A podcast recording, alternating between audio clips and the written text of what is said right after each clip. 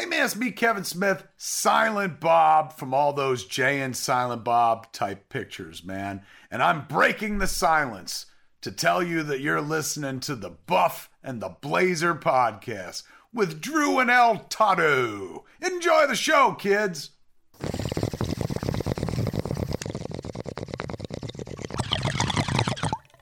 Hey, El Toddo. What's going on? We got a podcast, The Buff and the Blazer. If I was a listener, where would I go to find more? You can check us out on our website, thebuffandtheblazer.com. Drew over there writes a article that goes along with every single episode. You can find all kinds of little extras on the articles, and you can listen to the podcast right there. Also, you can subscribe wherever you get your podcasts. And of course, we're on Twitter at Buff and Blazer. Follow us there. Get those clicks, people. the buff and the blazer.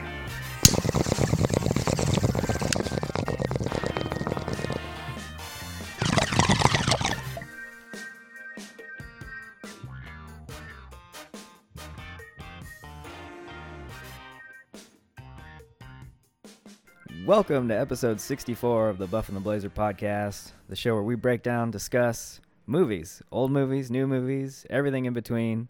I'm Drew, and as always, I'm here with my good buddy, Mr. El Toddo. What's up, man? What's up, dude? How's it going? You know, it's uh, warming up a little bit so we can go outside and enjoy the sunshine. Weed season, man. The weeds are coming. Yeah, along with the bugs, too. Mm-hmm. Got to keep the bugs away. But yeah, so we got um we're continuing our little uh Oscar preview, I think, this week with some of the uh, best picture nominees. And on this episode, we're going to be discussing Minari, directed by Lee Isaac Chung. And this is one you and I both paid for cuz it's not streaming yet.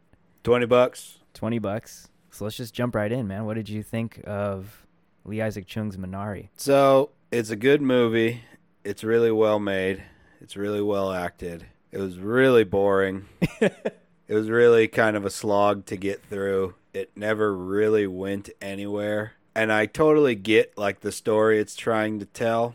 Like the what would it be? Like the darker side of the American dream where things don't go exactly as, you know, they're advertised. Move Yeah. to the land of opportunity and you know, put your hard work in and you'll get ahead kind of bullshit American mythology that, that we've been fed our whole lives. So I appreciate the messaging and I appreciate the kind of uh, the immigrant standpoint of this movie and how it really highlights the the struggles of immigrant families. Uh, This is in the 80s, right? Yeah, this film takes place in the 80s. Yeah. So I get all of it, and I can uh, acknowledge the art artistry of the filmmaking and, and like the the messaging, but it wasn't very fun to watch. Nothing really ever happened climax wise. The story was really just kind of straight flat line, you know, no not much up and down. Yeah. And uh, it was hard to watch, hard to get through the whole thing. Yeah. I, hear kept ya. hoping there would be like some A24 madness where there's like a, you know, a serial killer loose Someone- on their property or Yeah. something like that, but it never got there. what about you, man? Uh, you know, you and I have a lot of the same tastes uh, with certain things, and um, I echo a lot of what you said. So it is an A24 film, and the interesting thing too is I don't know if you if you saw this anywhere, but it is a semi autobiographical film. Okay. So it's based off of sort of Lee Isaac Chung's history, I guess, as an immigrant, part of an immigrant family in the 80s. So he did kind of, the film is kind of, uh, he identifies, I guess, a little bit with the character of David. All right, that's what I was going to ask. So he's the young yeah, so he's the young boy. But even so, like, he distanced the story a little bit from himself. Uh, not every character is, like, exactly how his family was made up or whatnot. But besides that, so anyway, it's an A24 film. It's getting massive hype. I think it has like a 98% on Rotten Tomatoes with like 200 plus reviews. So my expectations were pretty high. And I'm torn a bit because, like you, the story, I really appreciate the story they're telling. And I appreciate how intimate the story is in this film, how you really get to dive into the family dynamics and really get to know each character and understand what they're kind of about and their motivations and stuff like that. It's well shot. It's beautifully crafted, it's well directed, but like you, it was a bit of a slog to try and get through. It was a little slow for me. Not the most enjoyable film, while there there were some nice light moments. Couple, And- yeah, And I think for me anyway, David was like my favorite character in the whole film. all the way.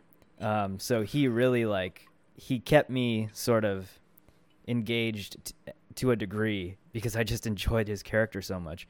But yeah, it I it was a little hard for me to get through too, just because like when I compare this film to Nomadland, Nomadland had some some like visual things, some this like documentary feel where you're able to travel and see things and stuff, and it gets a little bit interesting with that story. So I was engaged with something like that, but with this, it's very much like a very real, real world story. It, it involves this family and their particular circumstances. So yeah, at times I, I found it hard to to stay engaged just because I was a little bored. But it, it does heat up at the end a little bit, literally. Um, yeah, I'm here all night. But yeah, I do appreciate this story though. I I like this style of filmmaking where we can spend time with characters, but I was kind of hoping for a little bit more of something exciting like plot. The A24 ness. Yeah, well, I mean, a, a lot of the A24 films that we've done have been pretty there's there's something that twists in the film that makes it like, Thrillers. completely you know? nuts. More thrilling. Yeah, but they do have those very like sort of mundane storylines, I guess. Um, Okay, I don't think I've seen those. So let's run it down. What have we done? Hereditary, Hereditary, Midsommar, Uncut Gems, Uncut Gems, and like just else? I can't remember off the top of my head. But like let's just take those 3 for example, right? Those 3 are very they they have these very sort of key elements to them that make them just off the wall stories Yeah. sort of in their own way.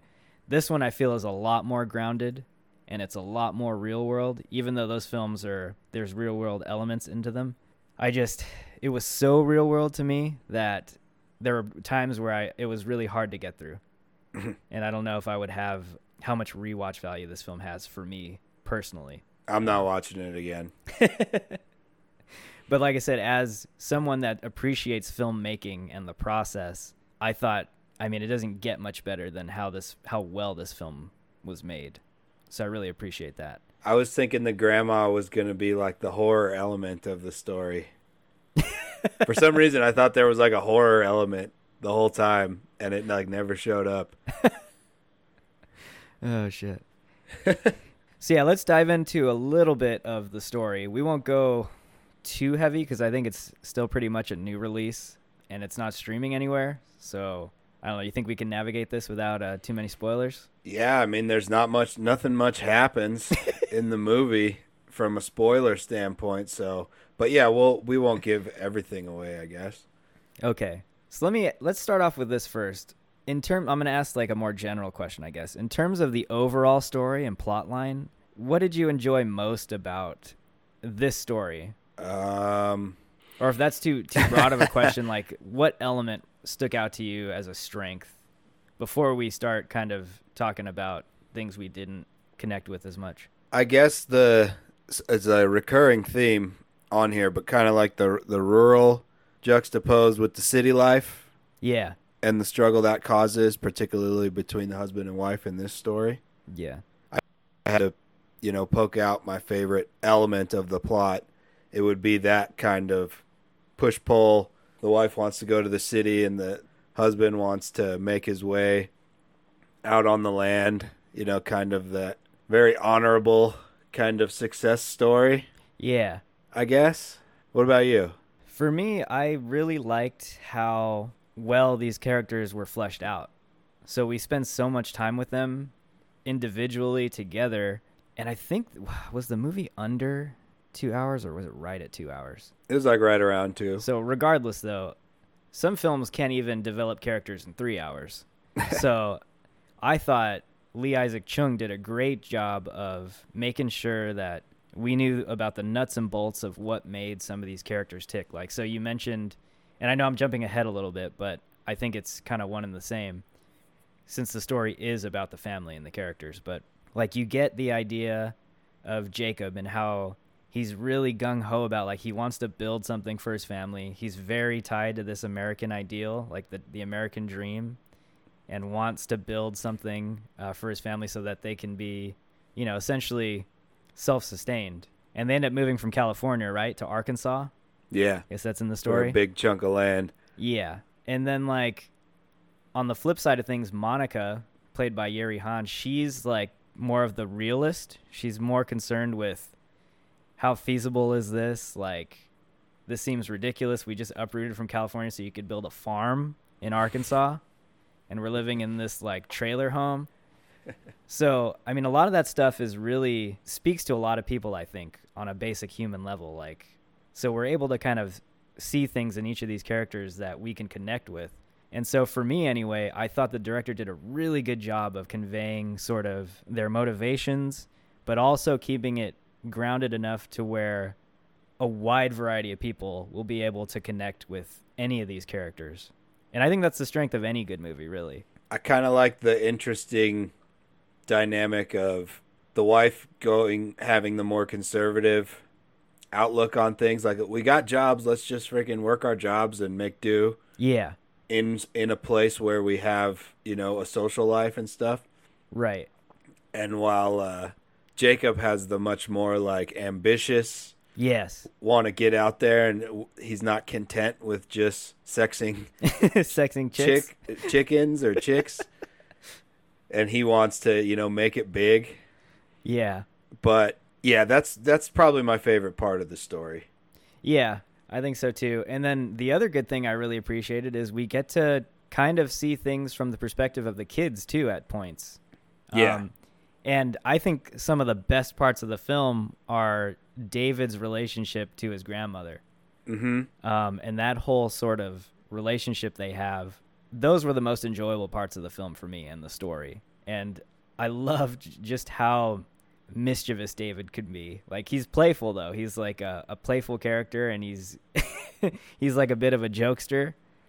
And some of my Yeah. favorite scenes he he was in. As the kid like the whole movie you're trying to figure out if he's like totally tormented and sad or if he's just like a little boy Yeah. wanting to have fun and play pranks and stuff Yeah, or he's just bored.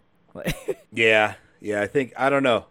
I like how they they really highlight how difficult it is for the family to kind of integrate with the the little country ass town that they yeah. live in, and kind of the challenges with that. And like, you know what I found kind of interesting is how they had the more, I guess you would say, racist kind of elements of the movie all play out through the little kids Yeah. there was never like you know Jacob being stopped by a by a pickup truck of good old boys and and have you know them yelling a bunch of racial slurs at him. It was always played out between the kids and very innocent like. That's a lot more effective too.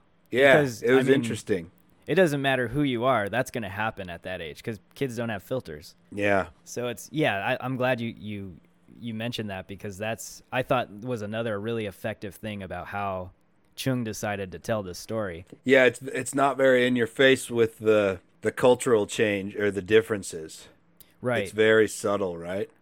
And it's and it, it doesn't go the other way too, where like uh, the parents could be really forcing their kids to try and be American and like maybe not not be speaking Korean in the house or not eating Korean foods and stuff like Yeah. that. It didn't go that way either, so it's, that that was pretty well executed, I think.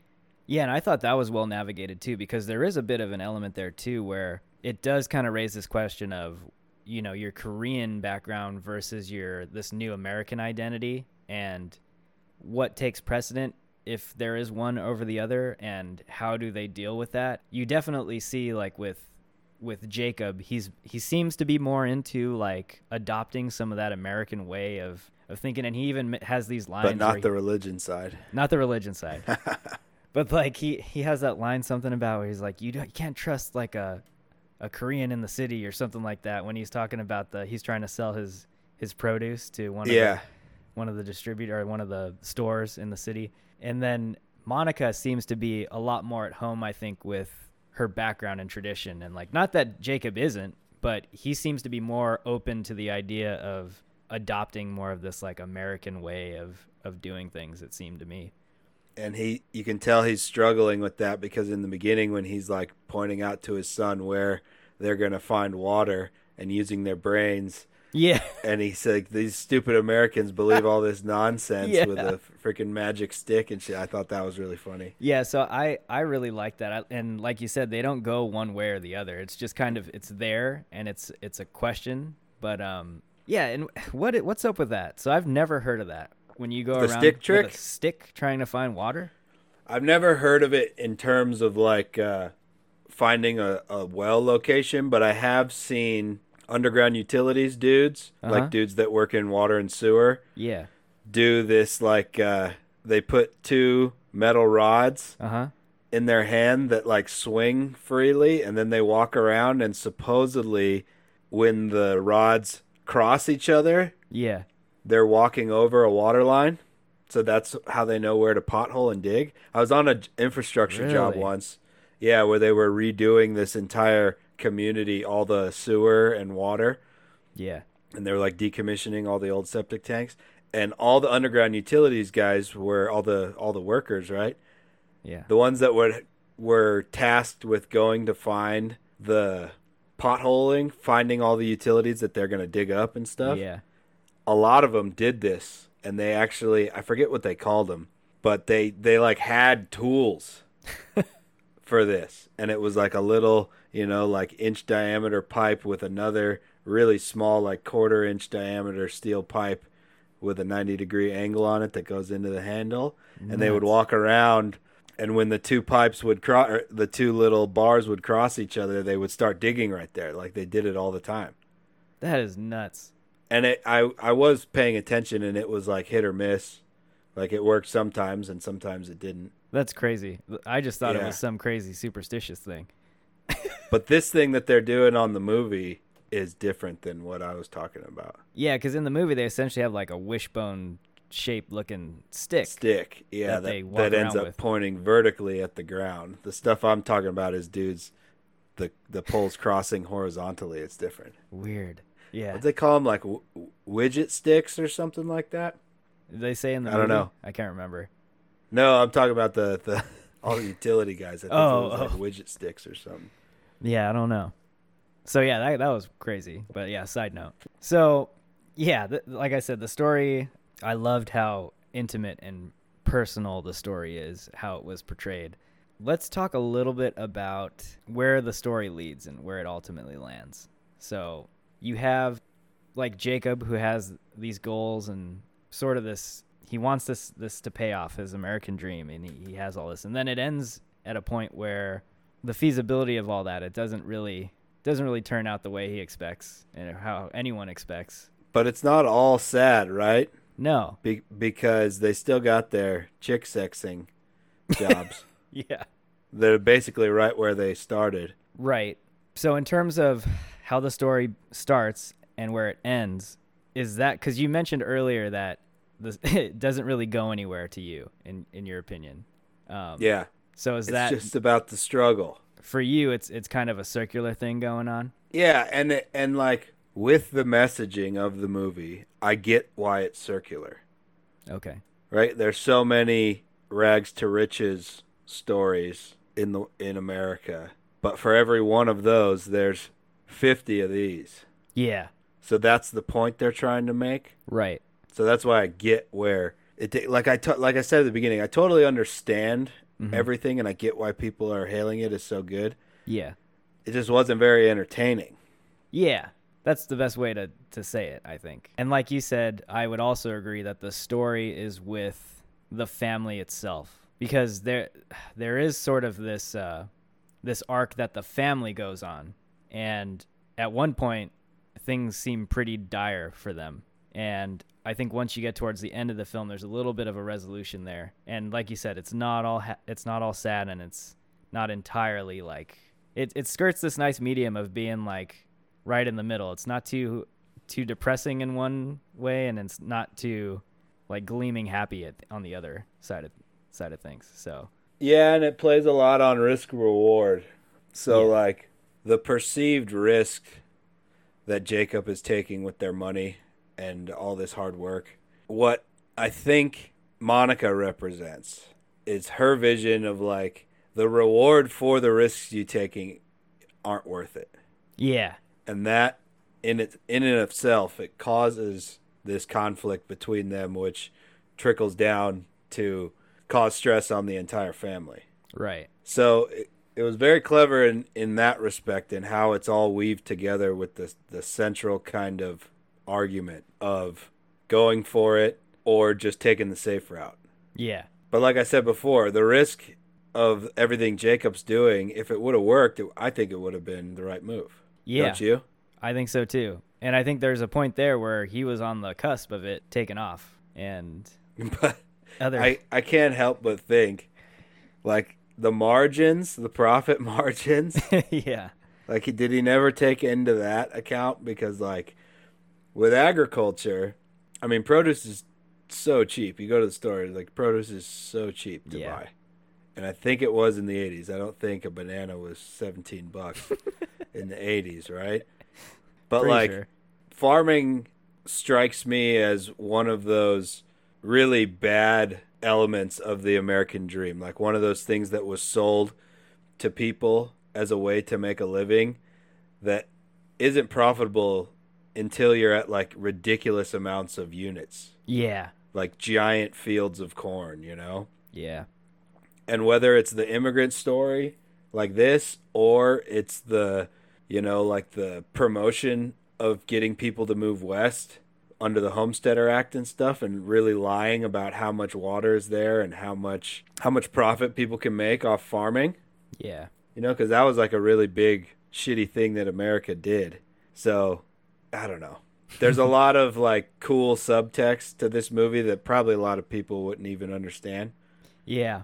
Well, that's the other thing too that's kind of refreshing about the story is that they don't hit you over the head with it. no It's there because it's there. It's always there, especially with this, you know, with being an immigrant family, but I like how it's naturally part of this story because it has to be. yeah So I I thought he navigated it as well as you could probably do without trying to have a ma- massive agenda or anything. He like to me it just seemed like he this was a story he wanted to tell. I'm noticing a theme in all the movies this year that are nominated for Best Picture, and like all of them kind of highlight the the shitty behavior of the American either mythology mm. or the government or the law enforcement, right? With Yeah. like Nomadland, Judas and the Black Messiah, this Yeah. movie. This one is pure on the mythology, right? Yeah. It pure purely attacks the the American dream myth. Yeah. Like when pieced together there's definitely uh a narrative there. So take note. Make a movie that talks shit about America in a really clever way and you'll get an Oscar nod. Yeah. yeah, let's see uh the story about uh Superman renouncing his uh, US citizenship. Yeah. isn't isn't there like a full-blown alternate universe of where Superman grew up in Russia? yes. Isn't there like a whole series of comics? It's a it's a one shot. It's a graphic novel, but yeah, it's called um, Red Son. Okay. And he instead of crashing in rural America, he crashes in Russia during the Cold War. nice. so he has like this whole red suit with the, you know, all the, the baggage of of that story. So it's I was on a job once and this dude showed up. I'd never worked with him before and he had like a Superman with the hammer and sickle yep, in that's there. on his chest. Yeah, and he was wearing that T-shirt at the like right the first day, and I was like, "You're real into communism, huh?" and he was like, "No, no, no, this is like a Superman thing," and I was like, "Oh, You're real into communism. yeah." I was like, "You're fucking putting He's it like- out there that you're a commie, huh?" yeah, commie represent. It was pretty funny. Oh man. Yeah, we digress. We digress. so yeah, let's jump into a, a bit of the characters here now. Even though we kind of touched upon them a, a little bit already, I got to start with David, man, because David was like, I think the best part of this film for me. I just love how that that actor, Alan S. Kim. I don't even know how old this kid is, but he he played that role, role so well, and he's like, I just love how free spirited he is. He comes across how playful he is, And my favorite, one of my favorite moments in the film is when when he pees in Grandma's uh, soup bowl, and Tricks her. yeah, She asked for Mountain Dew. she asks for Mountain Dew, uh, mountain water, as they call it in the movie, and uh, she takes a little sip of his pee, and he like runs out of the house knowing what he did, and she's like, "You little bastard, get back over here." Yeah, that was pretty good. Probably one of my favorite moments in the film. But yeah, what did you think of the character of David? And uh, apparently, this is like Lee Isaac Chung, sort of a distant view of like him from the '80s. Yeah, he, you. It really illustrates the kind of uh, American versus Korean kind of dynamic in this movie. And the kid's seven years old, so what? He's a hell of an actor Yeah, at seven. It highlighted the most because there's like that points when he's like, "Oh, grandma smells like Korean food," or yeah, "You're not a normal grandma. Normal grandmas bake cookies and they don't swear." And yeah. They don't and then he's like, you know, trying to make friends at the little church gatherings and stuff. So yeah, it's very relatable. Like even for kids that just like moved around, maybe without, you know, I can't relate to the racial aspect of it, but I moved around a bunch as a little kid. So even the kind of fitting in with new people and yeah. new surrounding stuff, mm-hmm. I thought was really kind of a cool, a cool element to the movie. He was my favorite for sure. Yeah, and I think another thing that's pretty accurate, at least from my perspective, is there's this generational thing too.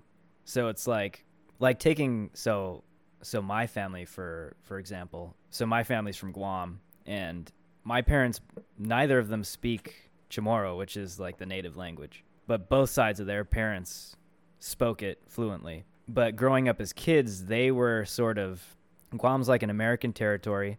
They were almost like you know told they were they were told not to to speak Chamorro because they wanted you know to to instill that sort of English American you know thing into my parents. So that's why they don't speak the language. It's sort of it was discouraged at the time Yeah. and then as a result, I mean, I know nothing, so it's uh, it kind of trickles down, but it becomes a sort of generational thing. But w- what's interesting is you get that a little bit with the kids here because they do speak English fluently, but like you mentioned earlier, they're still speaking Korean in the house. Yeah. So I thought that was really interesting. Um, but I know when you talk to a lot of like second, third generation immigrant families or, you know, families like with similar backgrounds, a lot of times you'll hear that, you know, they were encouraged not to speak English. Yeah. I mean, not to speak uh, their native language and encouraged to fully adopt English. But it seems like that's kind of changing now. There seems to be a bit more of like a resurgence of native identity and, and really sort of, you know, carrying that banner, which is kind of inspiring at times. So let me ask you a question since this is really a cool topic and you have kind of direct relatability to this story. Did your family let go of the food traditions No, or just the language? just the language. So like Cuz that's kind of those are kind of like the two main points, right? Yeah, yeah, yeah, yeah. So my mom, you know, she she'll cook a lot of like traditional foods, and like to this day, my we like they like certain you know American foods. Like I love a hamburger just like anyone else. I love pizza; it's my favorite. But my parents, who you know the previous generation, like my dad, for example, if he has hamburgers more than like one or two days in a row, or like you know anything else not from Guam, like he'll go nuts. Oh, that's that's interesting. Yeah, he'll go nuts. It's like he needs to have something there, something familiar at least from like his background. Yeah. And so, yeah, I can totally identify with with some things here. That's really cool. And I thought he did a really good job of that. Well, I did grow out your Guam Guambuni peppers from Guam that Yeah. you gave me, and holy shit, they are hot. holy shit, they are hot. Yeah, definitely not the best peppers to just bite into. Dude, I ate a whole one and like almost had a heart attack. almost fainted. Yeah. Brutal. Uh, yeah, they're little uh, firecrackers those things. But yeah, let's uh let's go down to the list here a little bit. What did you think of uh I mean, let's get the kids out of the way though. Let's what did you think about Anne? Noel Cho. I thought she really mirrored her mother's mentality Totally. of kind of just like straight business, do what you have to do, and that's the end of it. Yeah. And I thought she was really good too because she kind of was not as front and center as David was, Right. But you could tell she was going through all the same type of things too. Yeah. And she's like has that older kid vibe to where she's like slightly more responsible, Yeah. you know, kind of taking care of her little brother, even though she's probably like what ten Yeah. or so age wise. I thought she did a really good job. Yeah, I loved her. She's like, she's again like she gets the level-headed thing from her mom, and at one point she's even like sitting down with her mom, and she's like, "Are you all right?" Even checking in on her mom and her dad, because she like to me as as someone that young in the story, she has a really clear like ability from what I was watching, like to kind of gauge the the temperature of things that are going on. And yeah, I thought she did a great job. And then we got to talk about grandmother. And I- she's billed as Soonja. But yeah, she's played by Yuh-jung Youn. And I loved her performance. Like, she was just, she was on another level, I think, from everyone else in this film. She was Yeah. kind of, she had this, like, she's probably one of the more lively characters in this movie. Yeah, constantly talking shit. I was kind of wanting her to be like drunk and smoking a cigarette like the entire movie because she kind of had that that attitude. Yeah. But yeah, she was pretty entertaining. Although I was kind of disappointed because I thought her character was going to be like uh, major conflict pivot point in Oh, the okay. movie, but she really wasn't. No, but I do feel like she plays the role of like. What's interesting is she kind of her her being there with them in the beginning is sort of a a topic that kind of puts Jacob and uh, Monica at odds at times. It seemed Yeah. like, but then towards the end of the film, it's almost like she's sort of this mechanism that brings them together in a weird way. And it kind of brings me back to the title of the film, Minari. And I, I guess that's where the film ends, right? That scene where, Yeah, they're picking all the little Minari plants that she planted Right. down by the creek that are thriving and doing great. yeah, yeah, yeah. So I think there's definitely something there where she's like, she is sort of a linchpin in terms of the family dynamic, like where it starts and then where it ends, in my opinion, anyway. I don't know if, if you felt like that at all. I did expect it to be, like I said, a much more of a conflict point of the movie. Like I do get, but it never, I never got the sense that like Jacob was furious that she was there.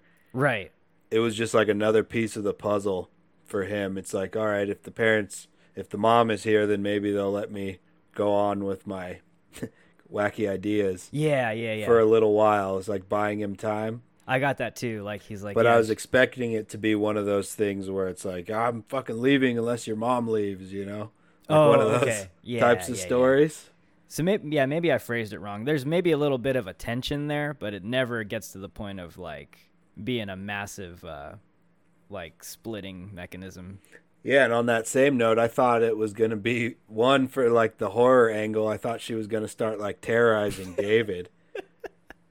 like uh like Butters' grandmother terrorizes him on South Park in that bully episode. Uh, But then it, and then I kind of realized it wasn't going to go that route, but it really softened like after Yeah. after he makes her drink his piss. she kind of like acknowledges how good of a prank it was yeah, and it's kind of like, yeah, you got me, you know. And then they become like really close after that, which is kind of sweet. yeah, it is. She's kind of like the cool grandma, I guess. She ends up becoming. uh I like how how David really wants her to be like the old granny that makes cookies and and doesn't swear and stuff. But I thought her character. So I got so- the sense that he had meeting her for the first time because he's younger, right? He's Yeah. supposed to be like what four or five, yeah, something like that. you know, just like after toddler age Mm-hmm. or whatever. And uh, I what I want to know is where did he get the ideas of what a regular grandma is supposed to be? Is that like the American thing because she comments on it? Yeah, you know, and I kind of wondered that myself. And my only answer to that is if he was around watching like American television and stuff, reading books for even like a year or two, especially in kid stories, you know, there's like very much this idea of what a grandma is. Yeah, I didn't have no grandmas. so I didn't I didn't get any of that social dynamic growing up. Yeah, it's uh, I thought she she really gave this film, you know, some life, definitely. And then I think where the story's focused on for the most part is Monica and Jacob, who we touched upon a, a bit. But I wanted to ask you first about. I think this is is this Daryl? Co- no, it's not Daryl Cox. The actor that plays uh, his field hand. Oh, Will Patton, character. Yeah, Will Patton, but the his character's name. Paul. Paul. That's right. There you go. Yeah, Will Patton. What did you think of him? creepy. like very well-to-do, well-meaning guy, but nothing freaks me out more than like uh, people- wild, wild Christian religious folk People walking down the street carrying crosses. speaking in tongues. you know, performing the labors and freaking carrying the cross down the street every Sunday. Like nothing freaks me out more than those that sect of people. You know, and like man. blessing everything and like he did a really good job in that role. Yeah. And I was kind of when he first came into the the role into the movie, I was expecting him to be a conflict point too. Oh, okay. Yeah. Like for him to be doing something nefarious, mm-hmm. but that didn't get there either. Yeah, you were expecting like a Minari thriller, huh? I was expecting like Midsommar, dude, Yeah. Because it was like, oh, it's A twenty four. The the music in the trailer is very like weird and kind of creepy. It's It like, had oh, and they're not vibes. giving away any of the horror. Yeah. You know, like I I totally thought it was a horror movie, man. Yeah, this is as far away from horror as you could get. Yeah, But yeah, I thought his performance in that role as Paul, I, I loved it. And uh, yeah, was really really good it performance. was interesting. Like, he's this, like you said, this super intense Christian dude. But, like, at the same time, he has this, like, genuine connection with Jacob. And I like their relationship anytime they were on screen together. I like their dynamic when they're in the Yeah. fields and stuff. and That I like his general positivity about Yeah, that's a, a good way of you know about the farm Yeah, even when because you feel go- like David or Jacob would have given up way earlier yeah, if not for Paul. right. So yeah, he was an interesting character to add into this bunch, and I'm wondering, I'm curious to know if that was something from this autobiographical thing too, like if there was a character like that. And I just love the way Jacob looks at him when he's going through all of his weird little religious moments. Yeah, When he's like speaking in tongues and shit. he's just got this look on his face like, you fucking crazy? yeah, I love the moment where he's trying to hand Paul a cigarette, and then he's like, "Oh no no no no no no no," and then he's like, Oh. Help me, Jesus. "Yeah." then he's like, "You crazy man." yeah. uh, yeah, good times. And we haven't talked about him directly, but Jacob, Yeah, how do you say his last name? Stephen Yoon? Steven Yeun. Yeah, He was really good. yeah. He I can was, uh, totally see why he got a uh, nod, uh, nomination. Yeah, for sure. Was he the only one that got an, uh, a nomination?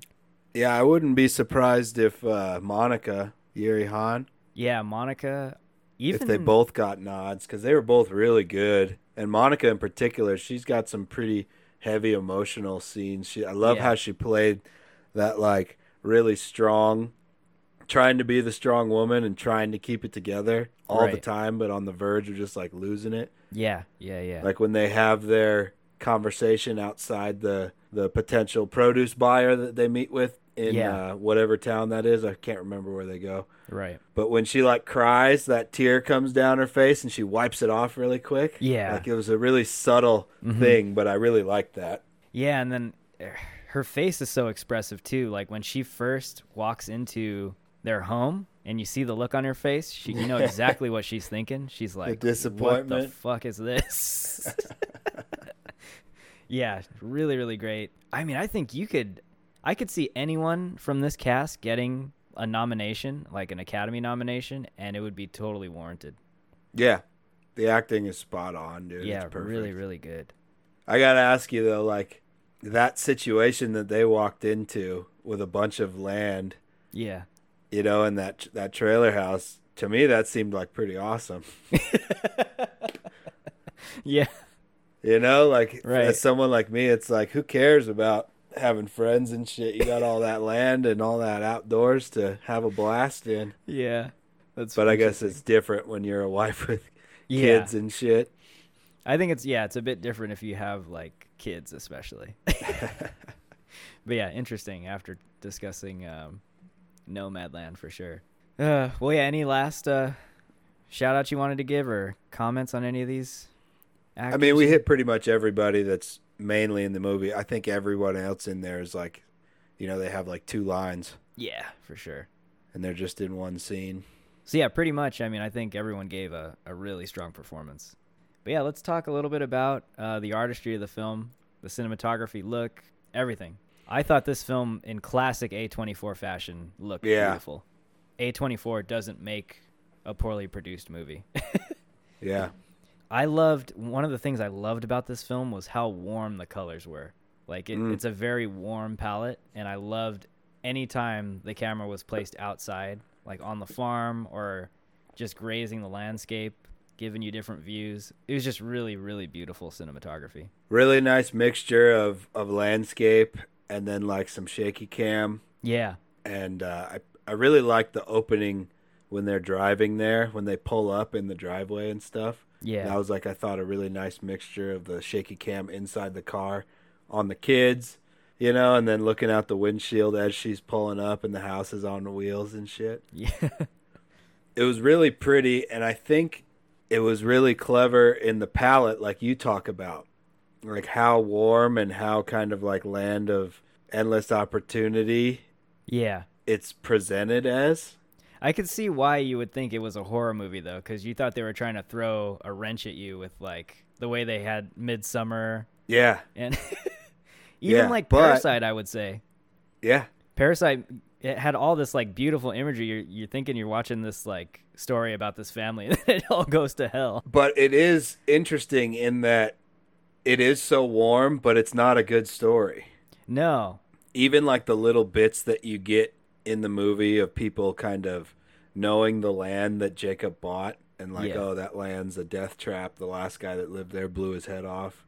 yeah, So it, really kind of, I thought it was because it, it never really had like a dark feel, even though the story's generally kind of dark the whole time.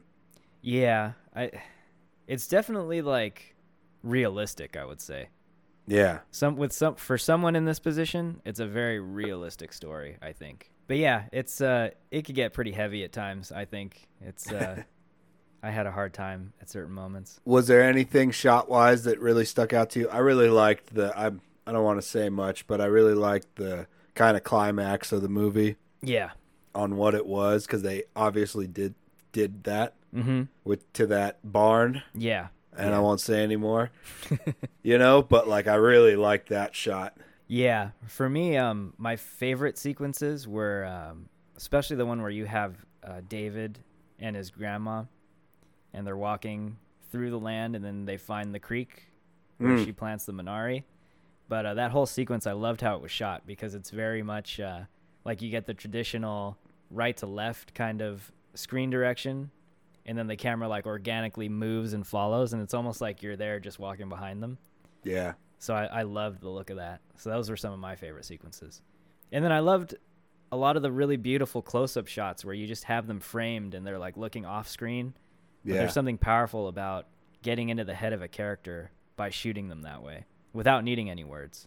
Mm. And I talked a little bit about that during Nomadland, and you get that here too. It looked really, really nice. They make wicked movies from a just a visual standpoint. Yeah. I feel like every one of the directors they have are like these people that went to film school and like know how to fucking shoot and I don't know. They're not just like, you want to make a movie? Come make one for us. They seem to have to know, definitely like have a vision, at least. Yeah, well, let me ask you about that real quick before we move on. As an A24 film, does this live up to that, having that in front of the film, the A24? Visually, yes. Okay. It, you can tell it's one of their movies. They all have this same kind of like style of filming. yeah. That's a really nice mixture of a whole bunch of things.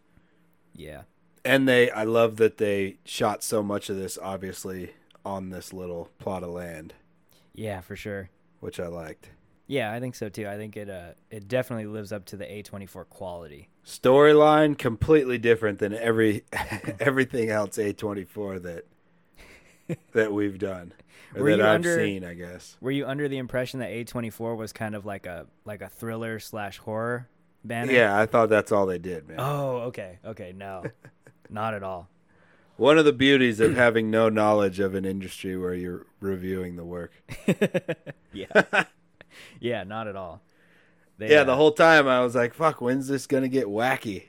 You know, when, when is this gonna oh, get man, weird? okay. You know?" Yeah, yeah, that could definitely uh, change your experience. I think a little bit. You're like, I don't see any blood. Well, you do see a little bit of blood.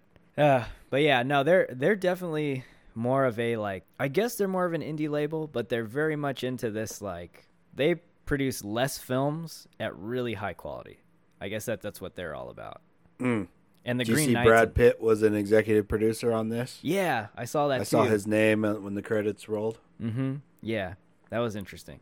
I don't know why or what his involvement was, but you can give anyone a producer credit if you're just. Oh like- yeah, yeah, it's nuts. You're just. he was "Oh, like second on the list when the credits I think it was the first one. It, it might have been, yeah. Yeah. Crazy. But yeah, I don't know. I don't know. So yeah, let's move into uh, the score of this film, and I guess well, there's two. I think two ways to describe the score for me. I thought it was like super operatic at times. there's not a lot of it, and it sounded like an A24 score. If Yeah. that makes any sense. I don't know if the score stood out that much to me. Like I can't remember points where I was like, "Oh, this is too much." Yeah. I can't really remember that much of it, and I just watched this thing like less than twelve hours ago, last night. Okay. But what I do remember is the sound effects, in particular his heart murmur, Oh, okay. and how frequently it comes in and out of the movie. Yeah. Did you notice that? Mm-hmm. Yeah. Like in the beginning, she's listening to his heart murmur, Right. and he wants to listen to it, and you get you get the sound of it. Yeah.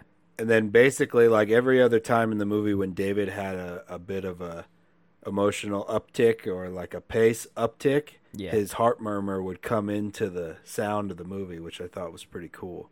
Right. And that's kind of like a whole nother issue of the movie that we didn't even talk about Okay. With his health, right? Yeah. And it's not like a main driver of the movie, it's just present as one more of the struggles within their entire family struggle. Yeah, it's definitely like a strain. You Yeah. get the sense of that. But I don't know. Do you remember a lot of the score? How long ago did you watch this? About like a day ago. Oh, okay. And so what I noticed was that there'd be massive gaps of time where you had no score. And then it would come in and just flood. Like it Hmm. would be massively in your face present. And there's a film called The Witch that's another A24 film. I could totally see why you thought A24 was like a horror house. um, so yeah, The Witch, which is probably my favorite A24 film. That is a gorgeous film. There'd be times where you'd have complete silence and then just this massive swell of music in a scene, and then it would go away. And I thought that you got that at, at a bunch of different moments in this film. And so that's why I guess to me it was like quote unquote A24 type score. Like Okay. it has a lot of those uh, characteristics where it would just be gone and then be in your face in different moments. I thought it Maybe I didn't notice because I was pretty drunk watching this movie last night, and maybe I'm just not as perceptive when I'm drunk. Maybe, maybe it's a possibility. but yeah, I thought the score was fine. I thought I thought it really matched what was going on uh, screen for sure. But yeah, so let's uh, start to wrap things up a bit here and uh, talk about some of our love hates. Even though most of the show is kind of a breakdown of our love hates, but let's kind of wrap it up. So let's start with you. So what I loved about the movie is highlighting the the big lie of the American dream. you know, that's like a big theme and that's kind of how I've directed my whole life away from it's like whatever the American dream tells you to do, do the opposite in life and you will have a much better time of it. So like I really appreciate how they highlighted that and particularly the whole immigrant side of it. Yeah. I thought it was a really good, realistic look at that that story that has been told a whole bunch of times in a bunch of different ways. But in that same note, what I disliked about the movie was how hard of a freaking slog it was to get through. you know, like I had a little bit harder of a time because I expect I was expecting some wacky A twenty four stuff to happen. so that uh. kind of maybe colored my opinion of the movie a lot more, but it was it was a tough tough to get through. I stopped a number of times to just see how much was left, And I know Yeah. whenever I do that, I'm not enjoying the film very much. Oh man. So it's not just you. I don't think it's it's just you because I felt very very similar. Although if I was expecting something, you know, if I was expecting a horror film and I sat through that whole movie, I would be pretty upset. Just I mean, saying. I wasn't upset. I was just like, "Fuck, when's this gonna be over? I want to go to bed." Yeah, so I commend you for sticking through it. Great job. Um, but yeah, like you, I think it was a. it's not the most entertaining film for me personally. So in that sense, it was also a slog for me. But I do really appreciate this story, and I appreciate the way it was executed, and I appreciated the way it was presented as a visual medium. I thought it was really beautiful, really well produced, and well acted and I think there's a lot of truth to this movie, like a lot of truth in the performances and the story of this immigrant family. I think the fact that it's uh, you can tell that it's autobiographical because a lot of this seems really real world and seems like it was a very personable or personal story for Lee Isaac Chung to tell. And so I'm my hats off to him for deciding to, to want to tell that. But yeah, I thought I it was well executed and overall I think it deserves a lot of the praise it, it's receiving. But yeah, in terms of like my enjoyment of the film, it wasn't the most entertaining for me per se. so yeah, let's slap our uh, our scores on this this thing. I guess I'll start. I'll start Okay. with, with the score. So I like the story, so it's gonna get a point for story. The characters and acting, I think that's where this movie is. So that gets a full point for me. Cinematography, it's beautiful. It gets a point there for me. And the score I thought was effective, for sure. I didn't so much enjoy the story in terms of pure entertainment. So I'm going to knock it down a bit right there. So half a point because it wasn't the easiest film to get through. And then I'm going to have to knock it down another point because I just don't see myself going back to watch this film. Okay. So it's going to get four buckets of popcorn out of me out of five. Okay. All right. So the story, I'm gonna give a half to Okay. because I did kind of like it and the messaging that they're trying to get across with the story, Yeah. but it wasn't very entertaining. So I'm gonna give it a half. Okay. I'll give it a full on the characters and the acting and all that. Full on the cinematography for sure. I'm going to give a half on the score because I don't really remember much, but what I do remember about the soundtrack stuff, I really liked. Okay. So what's that? One, two, half. So I'm at three, Yeah. And I'm going to give it a half for the feels Okay. because I can appreciate it and I can appreciate the story, but I didn't enjoy it very much. Okay. So I'm going to come in at three and a half bong loads. Gotcha. All right. So four and a three and a half, and again with we've come off a, a little bit of a run there where we were handing out fives. So this is an interesting question to ask. Would you recommend this film? Mm, not for 20 bucks. Okay. No. All right. Maybe once it's on one of the streaming services, yeah, you can give it a watch, but not for 20 bucks. Gotcha. Okay. What I will say is if you're a general moviegoer, if you go to the film to the movies, if you watch movies for entertainment, Then this no, probably isn't sure. the film for you. If you're a appreciator of the the, you know, artistry and all that, Right. If you want to see how to direct a film, and if you're into the nuts and bolts of that stuff and watching art and beautiful art, I'd say this film is right up your alley for sure. it's a good like film students movie, right? For sure. I think there's a lot of great technique in this movie that you could you could teach to people. So yeah. Like the director really knew what he was doing, for sure. so yeah, that's all I got, man. You got anything else? Any closing comments? I want the Green Knight to come out A24. We are going to do that movie whenever You teased us with it right before the pandemic, and then Yeah. it's just been whisked off into nothingness. When's it coming, damn it? I don't even know what that movie's about. It's Sir Gawain and the Green Knight. Is it? Yeah, the old uh what is it, like a Anglo-Saxon story or English story or something? Oh shit! I don't okay. know. All right. I remember reading it in in high school and then I remember watching some like awful 80s movie of it. Yeah, I never read that story. Okay, cool. Now I'm even more interested. So it's yeah, like well, one of one of King Arthur's spin-offs. it's a legend story like that. Spin Yeah. off of that whole thing. Okay. yeah. Interesting. So yeah, let's uh we'll get more A24 films under our belt so you can see that they do a little bit more than the horror. But they do the horror really well.